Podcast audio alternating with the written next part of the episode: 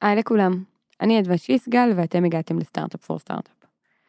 ראש השנה בדיוק עבר, אה, וזה חג בסימן של התחלות חדשות. ולכן, היום אני רוצה לחזור אחורה ל-2018, אז רק התחלנו להקים את מחלקת השותפויות שלנו. היה לנו ברור שמדובר במנוע צמיחה משמעותי עבור החברה, שיאפשר לנו לעבוד עם הרבה יותר לקוחות בהרבה יותר מדינות. אבל כמו כל מנוע צמיחה, גם זה לווה בלא מעט אתגרים. למשל, איך שומרים על הרמה שאנחנו מתחייבים אליה כשמתחילים לעבוד עם שותפים חיצוניים. איך מודדים את התוצאות, ומה מודל התגמול שיעבוד טוב לשני הצדדים. בפרק 14, ליאור קרנחל דיברה עם ערן זינמן ועם אסף פרדקין, מי שהוביל את הקמת צוות השותפויות ב-מאדי.קום, על המוטיבציה לצאת למהלך כזה, על האתגרים שמלווים אותו, ועל איך בכלל מתחילים. תהנו. Startup for startup for startup for startup.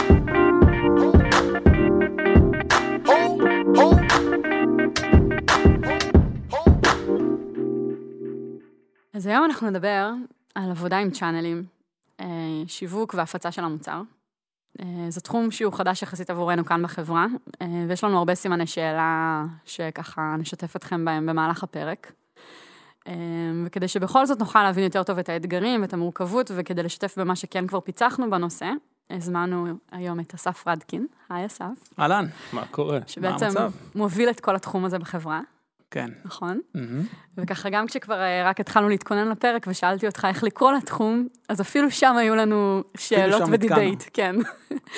אז בוא תספר לנו שנייה באמת קצת על המחלקה, על הצוות, זה קשה לקרוא לזה מחלקה, על הצוות, על הפעילות. אז אה, כן, אנחנו בחברה עד עכשיו גם אה, דיברנו עם שניים מתוך שלושת המחלקות המסחריות של החברה, שבעצם נמדדות בלהביא דולרים, ואנחנו הצלע השלישית של המשולש הזה.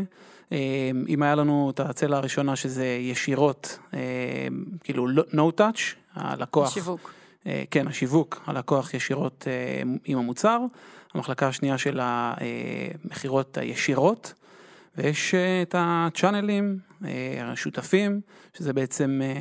הריסלרים. הריסלרים, זה בעצם indirect sales, מכירות באופן עקיף, ובעצם מה שאנחנו עושים זה מגייסים אה, שותפים, שהשותפים העסקיים שלנו מסביב לעולם, הם אה, מצופה מהם, וזה מה שהם אה, עושים היום, זה מוכרים את הכלי שלנו בטריטוריה שלהם. למה לנו בכלל להיכנס לזה? זה הדבר הראשון שעובר לי בראש כשאני חושבת על כל מה שאמרת לי כרגע. ערן, מה עבר לך בראש? זו שאלה טובה.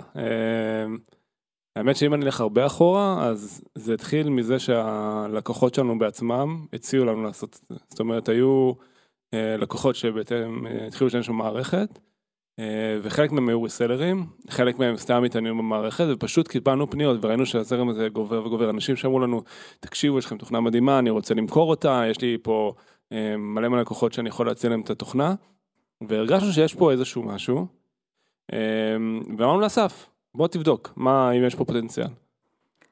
אז אתה קיבלת את הדבר המאוד היי-לבלי הזה, כן. כי המלצה זה- מלקוחות זה דבר נחמד, אבל אה, אנחנו בטח לא מקבלים אה, על עיוור כל המלצה של לקוחות שלנו. אז איך זה הפך ממשהו ששווה לבדוק למשהו שהוא בעצם צוות שלם ש... שעובד ורץ? כן. אז קודם כל, אה, מה ששמענו כרגע מערן, זה בערך הייתה ההכשרה שלי בחברה. אה, סע, תפצח את זה, ותביא את אותם, אה, את אותם אה, שותפים שלנו. פרדקין, אה, ברוך הבא למאנדיי. כן, בדיוק. ו... וזהו, אז כאילו חקרנו את הנושא, ראינו באמת מי, מי פונה אלינו, למה פונים אלינו, מה, מה, מה הצרכים שלהם, מה הם מנסים להשיג, האם הם מנסים לקבל כאן כסף, האם הם מנסים להעביר מוצר טוב יותר, האם, מה, מה, מה באמת הם, הם צריכים, האם הם רוצים להיות מקושרים ל brand שהוא טוב. אבל בוא נחזור שנייה דווקא לנקודה של מה אנחנו מזהים בזה, מה הפוטנציאל שאנחנו מזהים בכלל באופרציה כזאת. למה לנו, כמאנדיי, עם הערוץ ה no touch המעולה שלנו, שהוא כבר מכונה משומנת, שהסברנו על כמה היא עובדת טוב, למה לנו להיכנס למערכת יחסים עם מישהו שהוא חיצוני, שהדבר הראשון שעובר לי בראש זה שאין לנו שם כל כך הרבה שליטה. אה, כל המקומות, כל מה שאנחנו גאים בו זה שזה היכולת שלנו למדוד דברים ולראות מהמם. דברים כשהם קורים. את כל היתרונות היחסיים שלנו אנחנו משאירים מחוץ לחדר, אני אולי מקצינה, אבל ככה אני עוד פעם חושבת על זה. מה הפוטנציאל הגדול שיש כאן? למה לנו לעשות את זה? אז, אז אני אענה על זה בשתי תשובות. קודם כל, באופן אה, כללי, חברות ניגשות ל, לאתגר הזה, אה, כי הן מחפשות מישהו שיעשה משהו שהן לא יכולות או לא רוצות לעשות. זה, זה, זה השורה התחתונה של הדבר הזה. לצורך העניין, אני יכול לבוא ולהגיד, חברה מסוימת יכולה לבוא ולהגיד, אני לא מצליח למכור בסין, לא, לא מצליח, ניסיתי ואני לא מצליח. בואו נביא שותף שיעשה את זה. זה, זה הדבר הקלאסי. לצורך העניין, אצלנו, יש לנו לקוחות שמבקשים לעשות אה, אינטגרציות עם כל מיני מוצרים. אהלן, תחברו לי את מאנדיי עם הסיילספורס שלי. אנחנו, לנו יש מפתחים כאן, אנחנו יכולים לעשות את זה. אנחנו בוחרים שלא לעשות את זה, אנחנו חברת מוצר, אנחנו לא הולכים לעשות את זה, כנראה בחיים. מהמם. בגלל זה אנחנו צריכים שותף, שהשותף הזה, זה מה שהוא יעשה. זה, זה מה שהחברות האלה עושות, אה, אינטגרציה בין מוצרים. ויש עוד הרבה הרבה הרבה דברים, כמו שיווק, שיווק בטריטוריות שהן, אה, שאנחנו לא נגיע אליו אף פעם. איפה למשל? אינדונזיה. אנחנו יודעים לעשות שיווק באינדונזיה? כנראה שפחות טוב ממישהו שהוא מקומי שם. אנחנו, אין לנו קמפיינים ב- ביאנדקס ברוסיה, ו... ויש לנו שותפים ברוסיה? ויש לנו שותף עכשיו ברוסיה, כן. מהמם. החלק השני של התשובה זה, זה באמת, אנחנו רואים ש, שחברות אה, מבוססות יותר, אה, חלק מאוד גדול מה-revenues שלהם מגיע דרך ה channel. אה, כי בעצם ה scale שם הוא ענק. אם אנחנו יכולים כאן לגייס אה, אנשי מכירות, לא יודע כמה ב- בחודש, אני יודע להעמיד אה, 30 פרטנרים בחודש, חודשיים, ואני מזכיר שכל שותף כזה עושה scale בתוך עצמו. זאת אומרת, כל אחד מהם בחודש השני כבר יגייס את האיש מכירות השני שלו.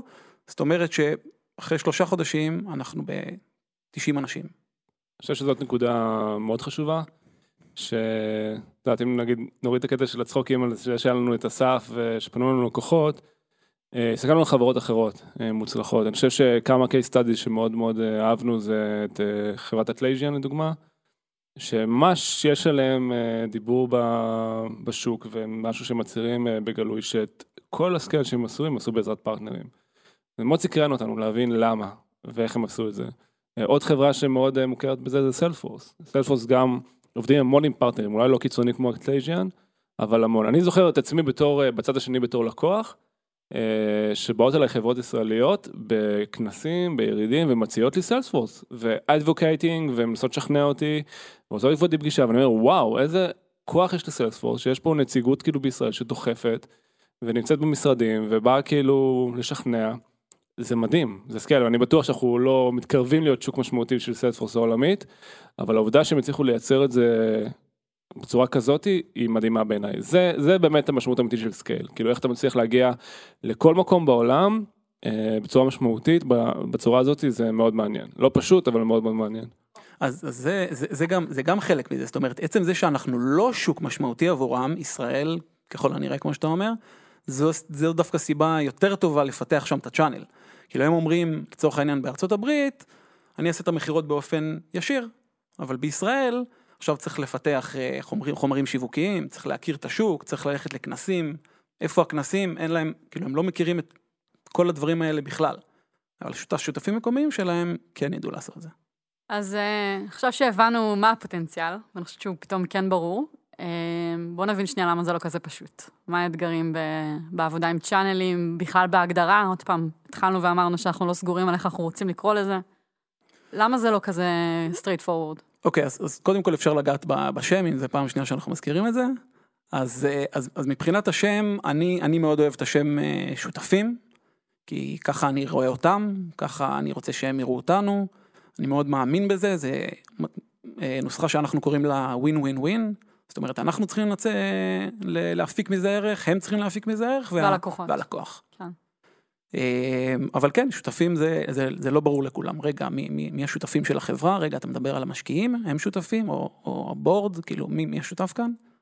גם אה, שותפויות זה, יש לזה עוד הרבה קונוטציות אחרות, כמו שתי חברות שבעצם אה, חולקות שירותים, או כן. רב שר, נכון, אז, אז יש שם של אה, ריסלרים. מה החיסרון אה, שם? אני, אני לא אוהב את השם ריסלרים כי זה... אני לא הייתי רוצה שירים אליי טלפון מישהו ויגיד, אהלן, אני, אני ריסלר של, של סיילספורס. אני, ישר נכנס לעמדה של מנסים לדחוף לי משהו, הנה, הנה הבן אדם ש- שהולך לקבל כאן קומישן על הדבר הזה.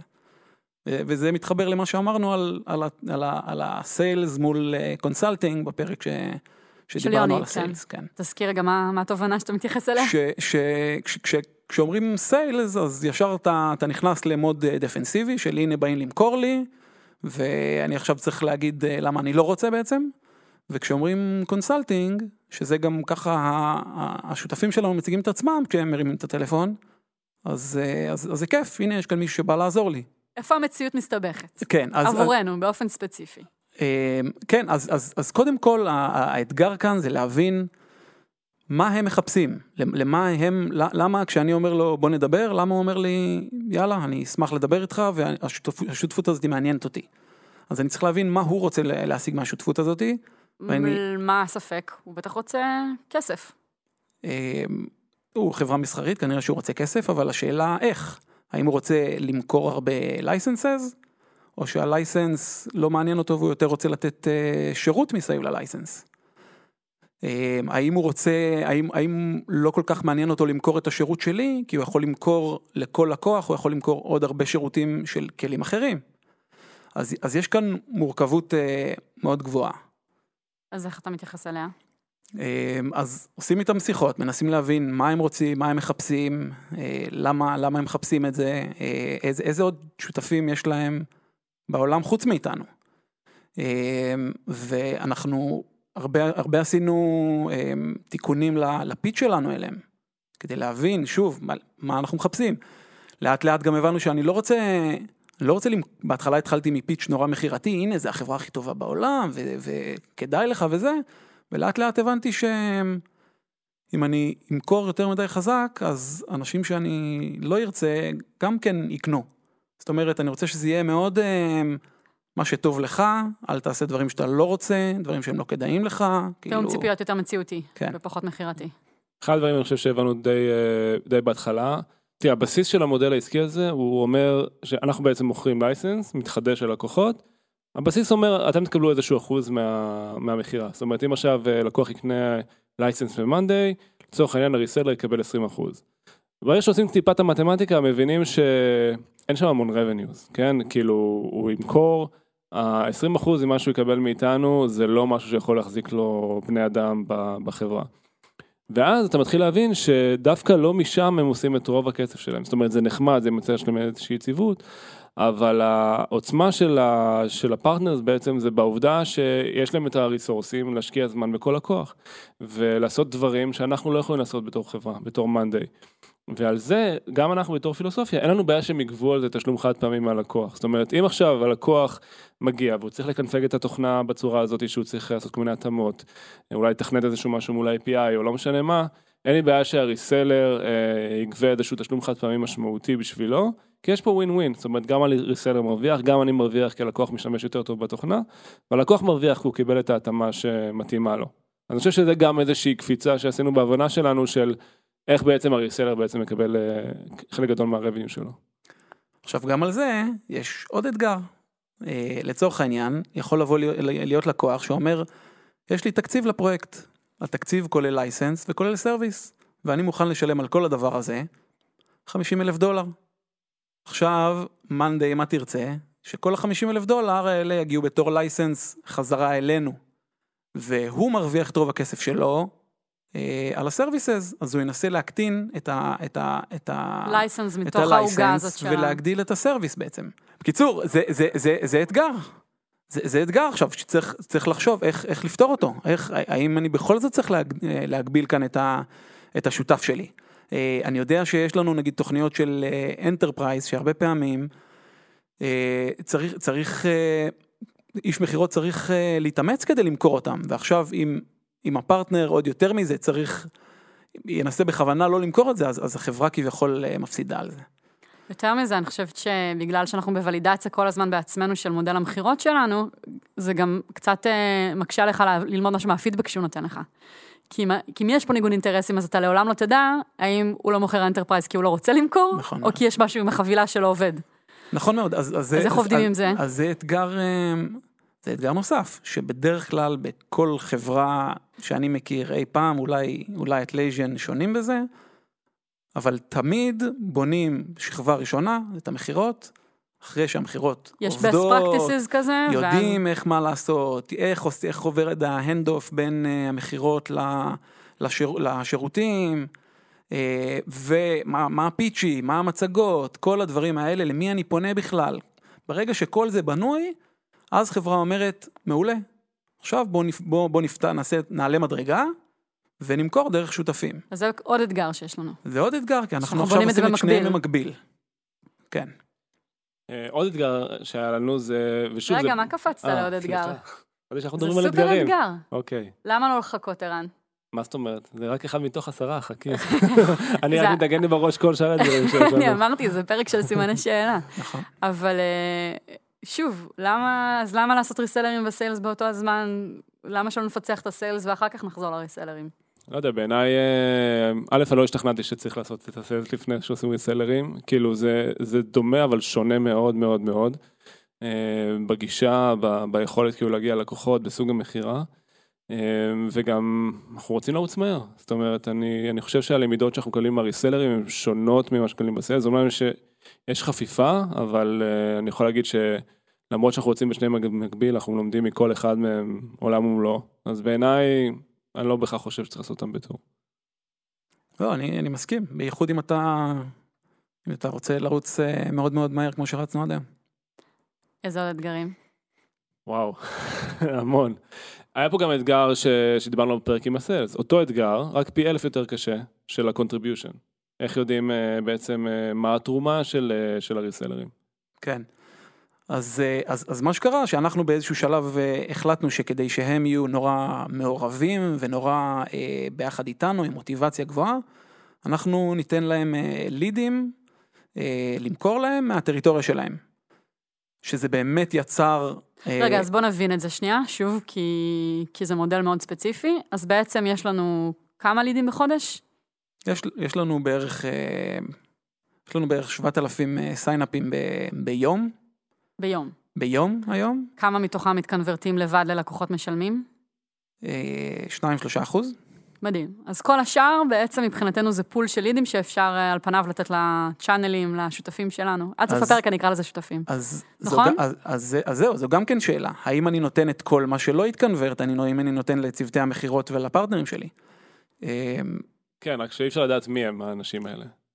זאת אומרת, יש פה, יש, פה, יש, פה? יש פה איזושהי בעיה, כי אתה יכול לחכות אה, שבועיים וחצי או שלושה שבועות עד שיגמר הטרייל ואז לדעת מי יתקנברט ומי לא, אבל אז כבר מאוחר מדי להעביר את הליד. ואתה יכול להביא את זה בהתחלה, ואז אתה לא יודע מי יתקנברט ומי לא. ופה מתחילה הבעיה. של ה-contribution. כן, ואז מה שקורה, אתה רואה לקוח משלם, שהתחיל לשלם על אה, 25 יוזרים, standard package, ואתה אומר, רגע, אם לא היה אף אחד, אף אחד לא היה מדבר איתו, מה היה קורה?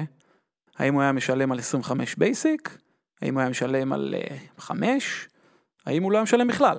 אתה, אתה לא יודע. ואני יכול להגיד לך ש... טוב, לא רואים את זה עכשיו, אבל כשאני, לפני שהתחלתי ל... להתמודד עם השאלה הזאת, היה לי שיער ארוך ומטולטל ושופע, ועכשיו אני בלי אף שערה על הראש. וזה עוד יותר קשה, אה, פסיכולוגית אצלי אפילו היה, כי אנחנו יושבים עם אסף, אה, אני ורועי, ואנחנו רואים שהריסלרים אה, באים ומוכרים לידים וזה עולה, ואנחנו לא יודעים מה ה-contribution, יכול להיות שזה 0, יכול להיות שזה 100, אבל אז בסוף החודש הם אומרים, טוב, תשלמו לנו עמלה. פתאום אנחנו משלמים 200 אלף דולר עמלה ל resellerים, ואני, ואני נמצא באיזשהו mind fuck, שאולי אנחנו אפילו מפסידים על זה כסף. זאת אומרת, יכול להיות שאנחנו מעבירים להם lead, מבחינתי יכול להיות שהם שותים מוחיטו. בהוואי כרגע, לא עושים שום דבר, ואני עוד משלם על זה כסף. זה וזה מקום... בלי כלי המדידה שיש לך פנימית. כן, לפחות כאילו הצוות את... בדיוק. בא, בא אליי ואומר לי, תקשיב, ה leadים האלה לא, אין טעם שנדבר איתם, ה leadים האלה טובים, אלה לא טובים, עם ה resellerים אין לי שום מושג, זאת אומרת, מן הסתם, אם הם uh, היו מקבלים leadים ולא עושים איתם כלום, לא היה לי שום דרך לדעת מזה. כמובן שאסף בדק איתם והוא עשה המון המון דברים, אבל אנחנו הזמן חושבים על scale. איך אנחנו עכשיו מוסיפים 100 resellerים, איך אנחנו פותחים את כל ה leadים שלנו. במקום הזה, מקום של חוסר ודאות, זה מקום שמאוד מאוד קשה להתקדם ממנו. אבל האם המודל מחייב שנעביר להם leadים? אין כזה scenario שבו הם אה, מייצרים leadים בעצמם? אז קודם כל, השותפים שלנו אה, מייצרים, leadים, אה, מייצרים business אה, מהלידים של עצמם, בין אם זה קרוסל עם מוצרים אחרים שהם עושים, ובין אם זה שיטות שיווק אחרות. אה, והם, והם יש להם טארגט גם לזה, זאת אומרת הם מחויבים להביא מספר בסוף החודש של כמה הם הביאו משל עצמם. עכשיו לש, לשאלה ששאלת בעצם, האם אנחנו מחויבים להעביר להם? קודם כל, אה, לא. אה, אני יכול להגיד לך שאני ניסיתי הרבה מאוד זמן לגייס אה, שותפים, אה, והמשימה הייתה מאוד מאוד קשה. זאת אומרת, אני באתי, הייתי מגיע לחברות ששוב זה מה שהן עושות כאן בארץ או בכל מקום אחר בעולם, ואמרתי להם, אהלן, הנה, הנה מאנדיי, או עוד דאפולס אז, בואו תמכרו אותנו. והתשובה הטובה שהייתי מקבל זה, אין בעיה, נראה אחלה כלי, תודה על ה training שעשית לי, אבל, אה, ו- ואני אמכור, ברגע שמישהו ישאל אותי על project management software, super visual, שלא צריך לעשות עליו onboarding, ואני אגיד לו, יש לי את מאנדיי ואני יכול להמליץ לך. בפועל, לא ראינו מזה הרבה מכירות, ראינו באופן, אה, באופן ספורדי. מאוד חשוב לציין שאז אנחנו היינו חברה בשלבים הרבה אה, יותר אה, צעירים ממה שאנחנו עכשיו. כן, אבל אתה נוגע בנקודה מאוד מעניינת, כי אז בעצם מה שעולה מזה שכשאנחנו מעבירים להם את ה leadים, המחויבות שלהם גם כן עולה. נכון מאוד. אז איך פתרנו את זה? אז, אה, אז מה, ש, מה שאנחנו עושים בימים אלה זה מתחילים לספור עסקאות מ, מ, משני סוגים. זאת אומרת, אנחנו סופרים אצלנו עסקאות רק שהן אה, אה, לקוחות גדולים יותר, או שאנחנו יודעים בוודאות שהם לא היו נסגרים ב-no touch, אה, או אה, לקוחות שהם הביאו בעצמם, שזה גם אנחנו יודעים בוודאות. שזה ליד ש, שאנחנו לא הצלחנו להביא אותו, והם כן הצליחו להביא אותו. אה, ועכשיו, כשעושים את זה, זה התהליך הוא נהיה, הוא נהיה הרבה יותר אה, כיפי, כי אתה יכול לעשות, עכשיו אם אני בא ואני אומר לכל אחד פה בחברה, אני מביא עכשיו עוד 100 פרטנרים, אין בעיה, אם הוא לא יצליח למכור כלום, סבבה, הוא לא יקבל כלום. אם, אם, אם, אם, אם אני אשלם לו מיליון דולר בסוף החודש, כנראה שלי הוא הביא 10 מיליון דולר, לצורך העניין.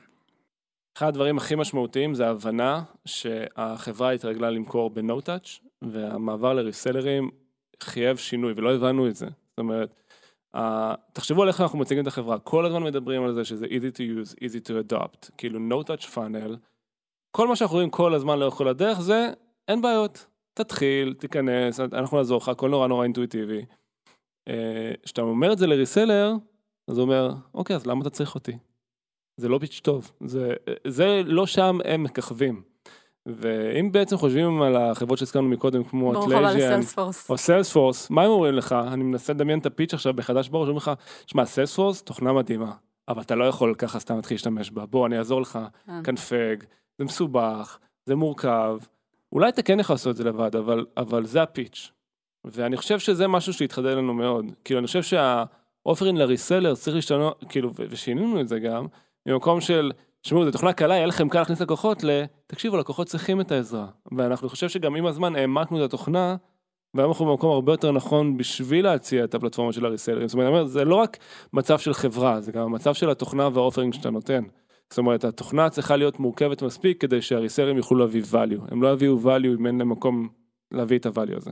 אז אתה כבר לא עומד מאחורי זה שאנחנו חב... מוצר שיש לו ease of, ease of use? אז, אז כן, מן הסתם כל הנוטה שלנו הוא עדיין כזה, אבל יש לנו גם את העומק. שאני חושב שבעבר היה חסרנו את, את העומקים שאפשר להגיע אליהם היום, ואת הסצנריוז המורכבים שאפשר להגיע אליהם, ואני חושב שזה בדיוק הקהל שהריסלרים צריכים לכוון אליו, אנשים שאולי צריכים לחבר ארבע מערכות לתוך מאנדיי, ויש שם אולי אפילו כמה שורות קוד שצריך לרשום. וכמו שאסף אמר, לנו אין את ה attention, אבל הם, זה בדיוק ה offering שהם יכולים לתת ללקוחות שלנו. כשאני דיברתי עם, אה, עם שותפים, אחרי חודשיים שהיה לי pitch אה, שאני חשבתי שהוא טוב, בא אליי אה, אה, reseller פוטנציאלי, אמר לי, בוא, בינינו, אל תגיד את זה יותר, זה פשוט. כאילו, זה לא, זה לא עוזר לך. אה, ו, ו, ונכון, מן הסתם, עכשיו, שה, עכשיו שהכלי הוא עם העומק הזה, אז אני חושב שלהם יהיה הרבה יותר מה לתת. ולשאלה שלך, הם, יוכלו, הם יתחילו להרוויח גם יותר ויותר מלתת uh, שירותים. אין פה, לא יודעת, אני עדיין אה, תקועה בזה שאחד הערכים הכי הכי ברורים של המוצר שלנו זה שזה פשוט ואפשר לבד. אז, אז, אז, אז בואי אין אני... פה אז איזה בואי, קונפליקט מאוד מאוד עמוק אז- במה שאתה אז- מתאר אז כרגע, בואי שהם אני- ייתנו שירותים על משהו שאנחנו מאמינים שאפשר לעשות אותו בלי שירותים? אז אני, אני אנסה לפתור לך את זה. אני חושב שהרבה חברות עשו את המעבר הזה בין, אה, הנה יש לנו מוצר מאוד פשוט, שהרבה מאוד אה, high volume, הרבה מאוד לקוחות קטנים, ועכשיו לאט לאט התחילו לעזוב את הדבר הזה לעבר אה, לקוחות יותר ויותר גדולים, והפכו את המוצר ליותר ויותר מורכב, ונטשו את הלקוחות הקטנים. אנחנו בתור אסטרטגיה אומרים אנחנו רוצים להשאיר את הפשטות שיש ללקוחות הקטנים, ואנחנו רוצים שהם יעלו מעצמם, לשמור על ה-no-touch, והוא, זה מה שמריץ כאן את החברה. אה, אבל בנוסף לזה אנחנו רוצים גם שיהיה לו עומק. אז אה, זה, אם את זוכרת מה, מהמצגת שלנו, אם יש את השני, המצגת למשקיעים, יש את השני גרפים של הפשוט ופשטני, אה, לכמה הכלי הוא רובסט, כמה פיצ'רים יש לו, אז אנחנו רוצים להיות בחלק הימני העליון, ולהיות בפשוט, אבל, עמוק באמת. אבל עמוק. כן. כן, simple but not simplistic. חושב שזה העניין, וזה לא אחד על חשבון השני. זה, זה הקטע, הרבה אנשים חושבים שזה trade off, זה לא trade off. פשוט עומקים נוספים שאפשר להגיע אליהם, וככל שהמוצר, אה, אנחנו מעמיקים בו ונותנים עוד יכולות, אז אני חושב שזה הופך להיות יותר ויותר רלוונטי. וגם ככל שהחברה גדלה ולקוחות יותר גדולים עם תרחישים יותר מורכבים רוצים להשתמש בתוכנה, אני חושב שזה הופך להיות סופר לגיטימי. וזה אתגר מאוד מאוד גדול של הצוות המוצר שלנו. תגיד, זה שאנחנו לא... שמערכת ההפעלה שלנו, שהפלטפורמה בסוף נגישה רק באנגלית, איך זה משפיע על הריסלרים? אז אה, זה, זה מאוד- עוזר להם, זה מקל זה, זה, מקשה עליהם. זה, זה מקשה עליהם. זאת אומרת, אנחנו מקבלים מכל השותפים שלנו שהמערכת אה, צריכה להיות אה, מתורגמת, זה יעזור להם למכור, הם מקבלים הרבה מאוד ביקורת מה, מהלקוחות ש, שמדברים איתם, כי נראה לי שגם יש כאן אה, אה, איזושהי, לצורך העניין, אה, הפרה של אבטחה במרכאות, שמתקשר אליך מישהו מקומי, אומר, הנה, אני צרפתי איתך מצרפת, ואז אה, אתה מגיע לכלי, והכלי הוא באנגלית. אז רגע, אז, אז, ת- אז אתה לא באמת אה, מצרפת. אה, אז, אז אנחנו מקבלים על זה הרבה, ושוב, זה חלק מה, מהבגרות של, ה, של החברה. צריך להבין שזה דורש ממש מאמץ מנטלי להגיע למקום הזה, אה, שבו אתה יכול לעבוד עם שותפים. כשחושבים על זה, אנחנו משקיעים כל כך הרבה אנרגיה בלבנות פה את הצוות customer success, ושיענה תוך 6 דקות לכל פנייה של לקוח, ושיגדל על ה-values של החברה, ועל הצוות של הסיילס, שלא יהיה פושי מדי ושיהיה עדינים עם הלקוחות. ופתאום אנחנו מוסיפים פה צבא של אנשים, שפונים ללקוחות שלנו, ואכלנו על זה גם דברים לא טובים. פתאום אה, חבר, חבר שלי ושל רועי שולח לנו הודעה, תקשיבו, פנה אליי איזשהו ריסלר, והוא היה מאוד אגרסיבי. וקיבלנו אחרי זה עוד הודעה של פנה אליי מישהו מהחברה שלכם, והוא היה מאוד לא נחמד. ואחרי בירור שעשינו, פתאום גילינו שזה אחד הריסלרים. ושוב, זו דוגמה קטנה מתוך אלפי קריאות שהיו כן, מדהימות. גם נחמד זה משהו שהוא מאוד ספציפי, אבל באמת מה שאתה מעלה כאן זה שיש לנו פחות יכולת לוודא שהשפה שלנו והערכים שלנו והתרבות שלנו, שהם כל כך ניכרים כאן, מוכלים גם על הדרך שבה ה resellerים עובדים עם הלקוחות כן, שלנו. כאילו מצד אחד ה reseller רוצה לייצר אצל לקוח ביטחון שהוא חלק ממאנדיי, אז הוא אומר לו אני מייצג את מאנדיי וגם פה עשינו המון. fine tuning וזה אחלה זה טוב. מצד שני הלקוח יכול לקבל תמונה לא נכונה של רגע זה מאנדיי ורגע למה מתנהגים בצורה הזאתי ואין לי שליטה בעצם על, על הדברים שה reseller אומר ללקוח לכאורה כן זה משהו שהיינו צריכים להגיע למקום שאנחנו מסוגלים לעשות כן, אותו. אבל למרות שגם הדרך לפתור את זה היא בטח לא להגיד, טוב, אז תוודאו שאתם אומרים שאתם לא מאנדיי, כי בסוף אה, הבן אדם זה הזה... לא המטרה. בדיוק. ו- ו- זה- ויותר מזה, היו גם מצבים הזויים, שלדוגמה reseller מתקשר, עושה איזשהו engagement עם הלקוח, והכל טוב ומעולה, ואז הלקוח מתרגל לדבר עם ה reseller, ואז כשיש לו איזושהי שאלה, הנטייה הטבעי שלו היא לא לפנות ל customer success, אלא להתקשר ל reseller, אבל מה לעשות, הריסלר בחמש בערב הולך הביתה, ופתאום אף אחד לא עונה בטלפון, ומשהו לא עובד במערכת, אנחנו מתגאים באתר בתמיכת 24/7, אבל הריסלר אין לו capacity לעשות את הדבר הזה, ואז איך תסביר שזה לא אותה ישות? כן. נכון? מה החברה ומי הריסלר ואיפה הריסלר ואיפה החברה וכשהגעת, ואיפה הערכים. איך אומרים, אם הגעת לשיחה הזאת כבר הפסדת. אתה מבין? אם אנחנו הגענו. לשם, כולנו כבר הפסדנו. נכון. מה אתה עושה, אסף, כשאתה מקבל פידבק שהייתה שיחה לא טובה עם ריסלר? אז, אז קודם כל, אה, אנחנו, אנחנו צריכים לדבר איתם, לראות מה היה שם, להבין, זה תמיד שיחות כאלה מוזרות, שהוא אומר, כן, זה לא הייתי אני, זה בעצם הלקוח אמר לי ככה וככה, כאילו זה מתחיל להיות, אה, אכלו לי, שתו לי. כן, משטרה כזה, אה, וזה לא מקום שאתה רוצה להיות בו. אה, אבל אתה, אבל כן יש דרכים לעשות ביקורת כל הזמן על, ה, אמ, על, ה, על השירות שהם נותנים, על ההבנה שלהם של הכלי, אנחנו משקיעים בזה המון, אנחנו עושים, אה, כל חודש אנחנו עושים וובינר שמעבירים כאן, אה, או אנחנו או מישהו מה, מה-customer success שלנו, או מישהו מהסיילס, איך פונים ללקוחות, למה, מה להגיד, איזה, איזה אה, בעיות יש ללקוחות ואיך פותרים להם אותם, אנחנו משקיעים בזה המון המון זמן. אה, אנחנו איתם בקשר אה, מתמיד, יש, יש קומיוניטי לפרטנרים, הם מדברים בינם לבין עצמם, של אה, יש לי לקוח שרוצה כזה דבר, מה אני עונה לו, למה, ו... אז בעצם שרטטנו איזשהו גבול שאומר, תמיכה זה אצלנו? כן, אנחנו אומרים תמיכה זה אצלנו, אבל כמו שערן אמר, דיברתי לא, עם מישהו במשך אה, אבל- שלושה חודשים שמכר לי את המערכת, אז כשיש לי שאלה אני אפנה אליו. זה באופן טבעי. הם, הם, הם יודעים שבאופן רשמי... אבל הם יודעים שהם אמורים להפנות אלינו חזרה את, את השאלות על התמיכה? כן, אבל אמ, את יודעת, אם מישהו פונה אליך ואומר לך איך, אה, איך אני פותח, אה, לא יודע מה, private board במערכת, שזה, הם יודעים את זה מתוך אה, שינה, אז הם יענו לו כבר, הם לא כן. יגידו לו, על זה שאלת אה, תמיכה, דבר בבקשה עם ה-customer כן, זה success. פשוט ייקח עוד יומיים אולי. אמ, כן, אסף ממש מעביר אותם אה, ממש, כמו שאנחנו מדריכים פה אנשי sales ועושים להם training של חודש וחצי, עם כל reseller שאנחנו מביאים on board, אנחנו מעבירים תהליך כזה. מה המוצר, איך לדבר עם לקוחות, איך, איך להציג בעיות, איך לפתור אותם. זאת אומרת, זה ממש training process. זה לא שפשוט חותמים על עסקה עם מישהו ואומרים לו, יאללה, בוא תמכור מאנדיי. זה המון המון אנרגיה שאנחנו משקיעים מהצד שלנו, בשביל להביא אותם up to speed עם החברה, וזה מישהו שהוא לא סופג את זה כל היום, כמו העובדים שנמצאים פה בחברה וסופגים את הקלצ'ר ואת העקרונות שלנו, אלא זה אנשים שנמצאים רחוק מאיתנו, לפעמים גם מתרבויות שונות, עם הרגלים שונים, ואנחנו צריכים להעביר אותם איזשהו תהליך, הכל through skype, בטלפון, מאוד מאתגר, הדבר הזה. נכון, ובהקשר הזה, אם דיברנו על האתגר הקודם של אה, למכור עסקאות גדולות, האם הם יכולים, האם הם לא יכולים. כאן, בצוות מכירות, אם אני לא מכרתי, לצורך העניין, אני איש מכירות ולא מכרתי במשך שבוע, אבל שמעתי מסביבי שאנשים מוכרים, אני יודע, שזה, הזה. אני יודע שלפחות זה הגיוני. נכון.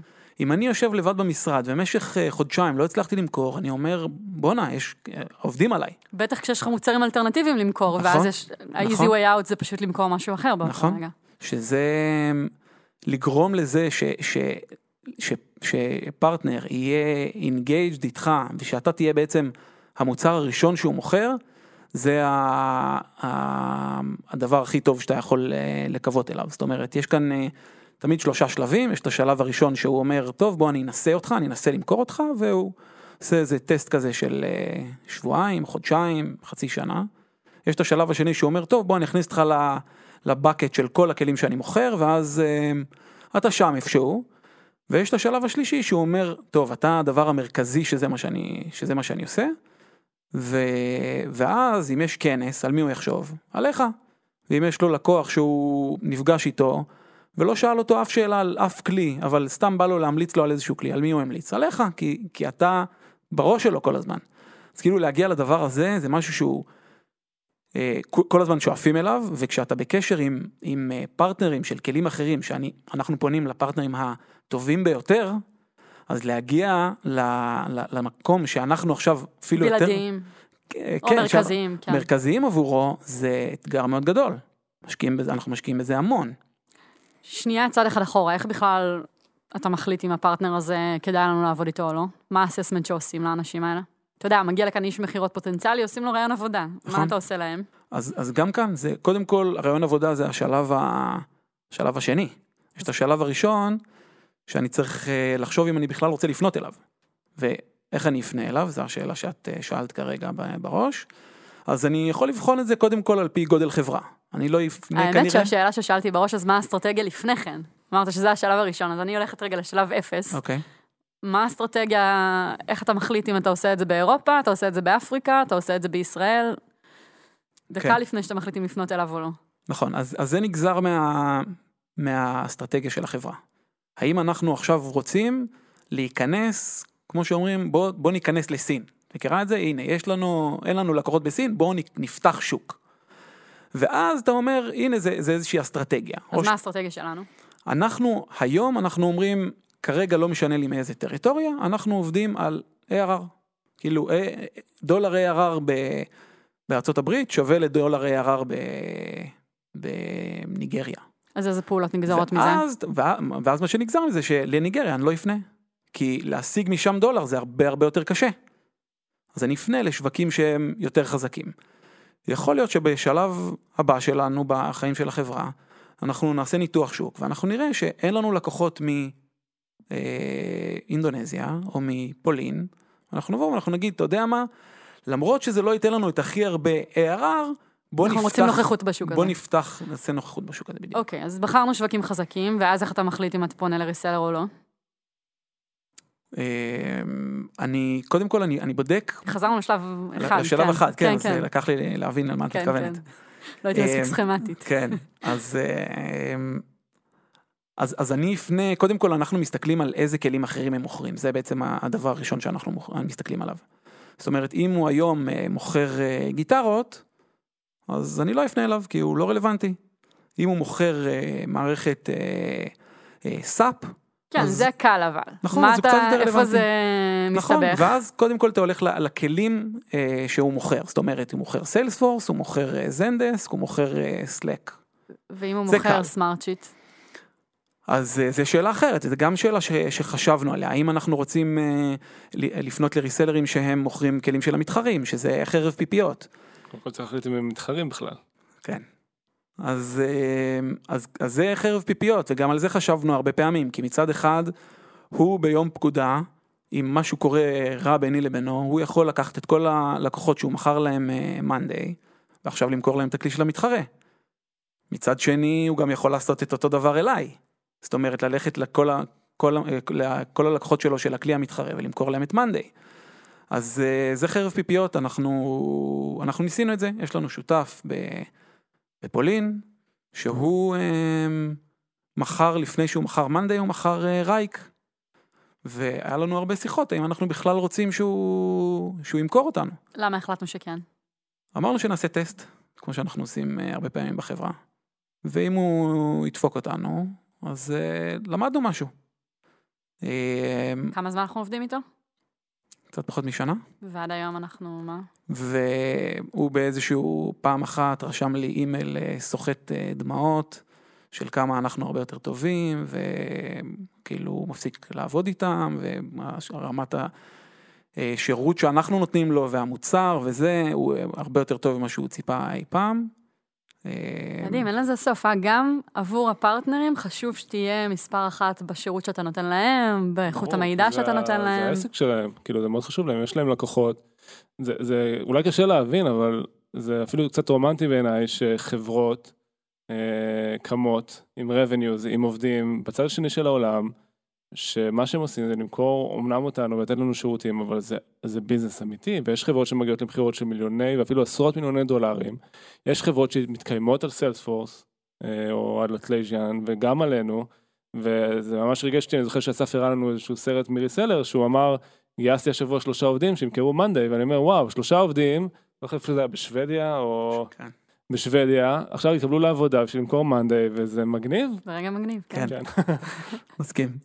אוקיי, אז אמ, אוקיי, אז פתרנו את המתחרים. אני רק מנסה להבין איך אתה מחליט שבן אדם לא מתאים אוקיי. לך להיות ריסלר. אז, אז לא, לא מתאים זה, את יודעת, יכול להיות הרבה דברים, לא מתאים, יכול להיות שאני מדבר איתו והוא... אה, אז היית שואלת לא לא מתאים. בן אדם נעים. כן. את יודעת, ברמה זה רעיון הפרסונלית. לכל דבר. כן. כן. ברמה הפרסונלית, לא נעים לי לעבוד עם הבן אדם, הבן אדם שואל אותי כל הזמן על אה, איך אתם זה, איך אתם, כאילו, קורא לנו את זה על, על בסיס אה, שבועי, כל הזמן אנחנו מקבלים כאלה. מה עוד? אה, יכול להיות שהוא אומר לי, תשמע, אני, יש לי, אני, אני מוכר, אה, לא יודע מה, כלי של אה, זנדסק, ויש לי שלוש לקוחות עד עכשיו. אז ואני- רמת ו- הביצועים שלו לא מספקת. ואז אני אומר לעצמי, רגע, אז מה היכולת שלו למכור אותי ללקוחות שלו? הוא יכול למכור שלוש יחידות במקסימום. אז לי זה לא מתאים. במצב הנוכחי של איפה החברה, איפה שהחברה היום. בעבר אני כן הייתי פונה אליו ומנסה להיות, אה, מנסה לגייס אותו. היום, לא. הצוות של אסף זה פשוט מדהים, האספקטים של כל מה שהם מתעסקים איתו, שחושבים על זה. מישהו בצוות אה, של הפרטנרס בעצם צריך לעשות מכירות, כי הוא צריך לעבוד עם פאנל ולגייס אה, ריסלרים וזה למכור להם לכל דבר, כי צריך לשכנע אותם. אחרי זה הוא צריך לגייס אותם ולעשות להם אה, HR לראיונות, אה, ועושים להם ראי- ראיונות טכניים, זאת אומרת, נותנים אותם למוצר, גם ראיונות פרסונליים. מבחנים, כן. כן, אחרי זה צריך לעשות להם training, זאת אומרת, ממש ללמד אותם איך לעשות, ואחר כך גם לשמר אותם, זאת אומרת, לראות שהם בסדר ולעשות להם retention ולראות שהם מוכרים ולנהל אותם. תפקיד מאוד מורכב, תפקיד מאוד מאוד מורכב, וזה יתנהל עם אנשים אה, שזה העסק שלהם, שזה החיים שלהם. וזה תוך כדי שהמוצר משתנה ומתפתח כל הזמן, שהדרך שבה אנחנו רוצים למדוד אותם ולתגמל אותם משתנה תוך כדי, שהאסטרטגיה שלנו, זאת אומרת, גם המציאות מסביב היא מאוד שייקי.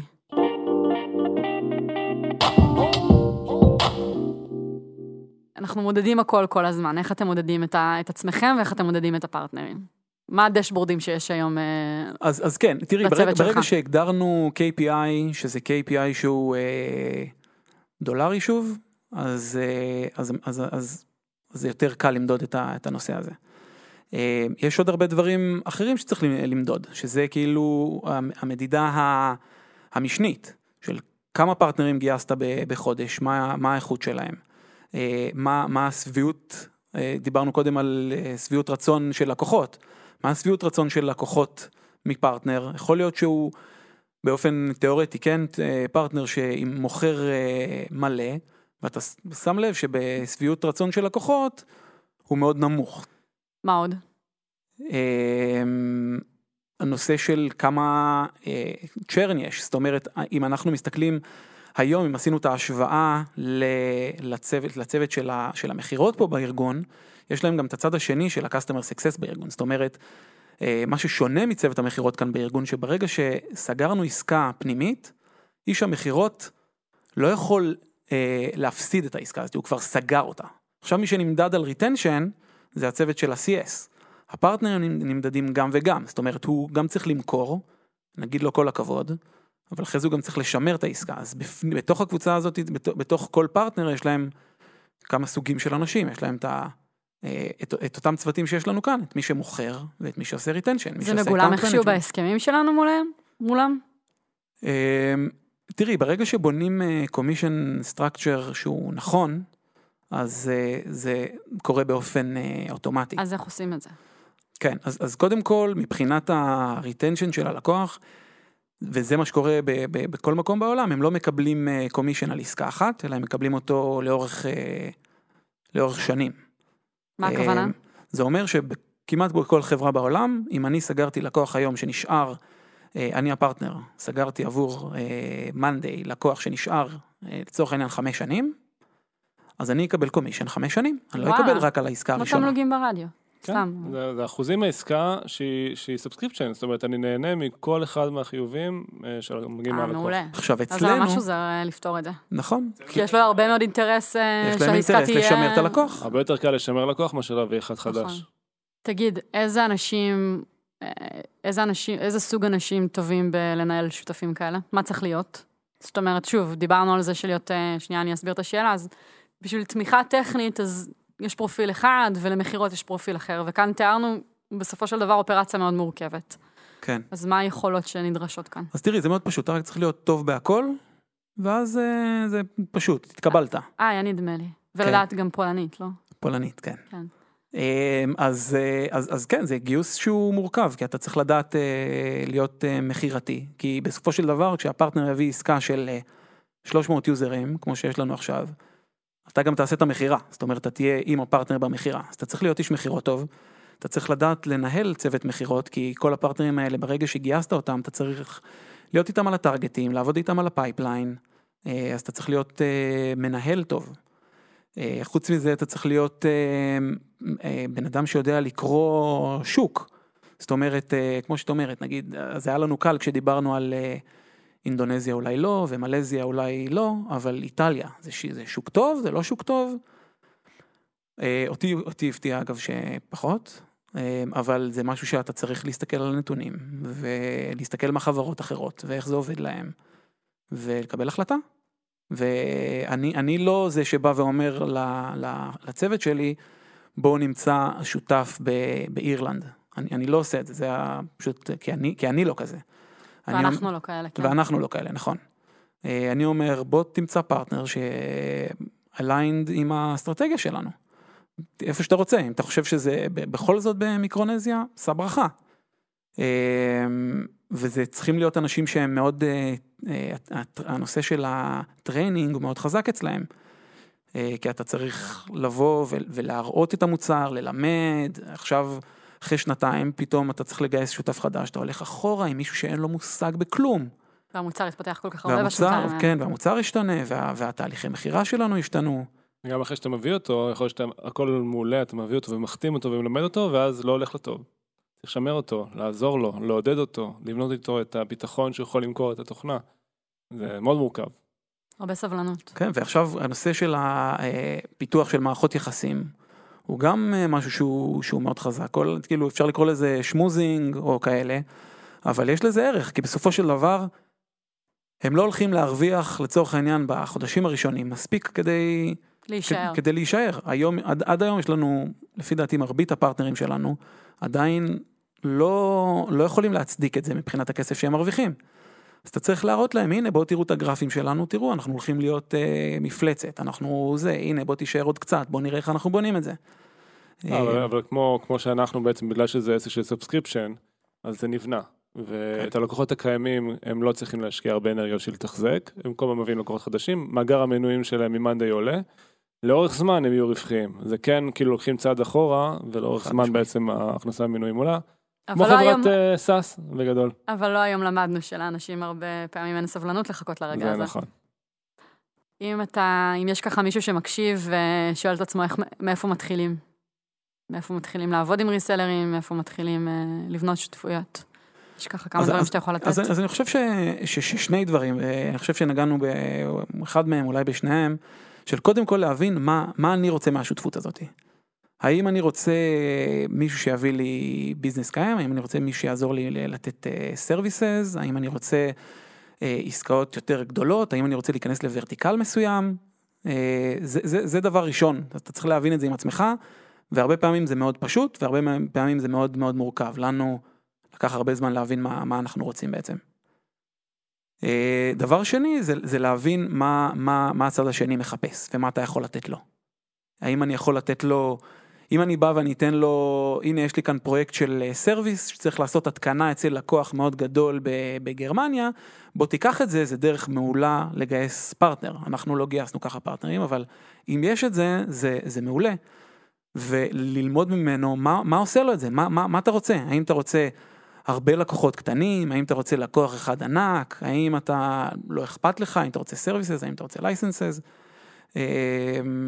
האם אתה רוצה להיות מקושר עם, עם brand מאוד גדול. אמ, אל, אלה, ברגע שהבנת את שני אלה וגם מה, מה אני יכול לתת לו, אוקיי, מה, ברגע ש, שהבנתי את זה. עכשיו, מה, איך אני יכול לתת לו, אה, איזה כלים אני יכול לתת לו כדי שיצליח? אה, האם אני יכול לתת לו לידים כמו שאנחנו עושים? האם אני יכול לתת לו פרויקטי הטמעה? אה, האם אני יכול לתת לו, לא יודע, להיות מקושר אליי כי אני גוגל, אה, או כי אני שם גדול אחר, זה, זה גם משהו שהוא מאוד מאוד מאוד חזק. זהו, אז להבין את, אה, את שלושת הדברים האלה, זה נראה לי הדבר הראשון. הראשון.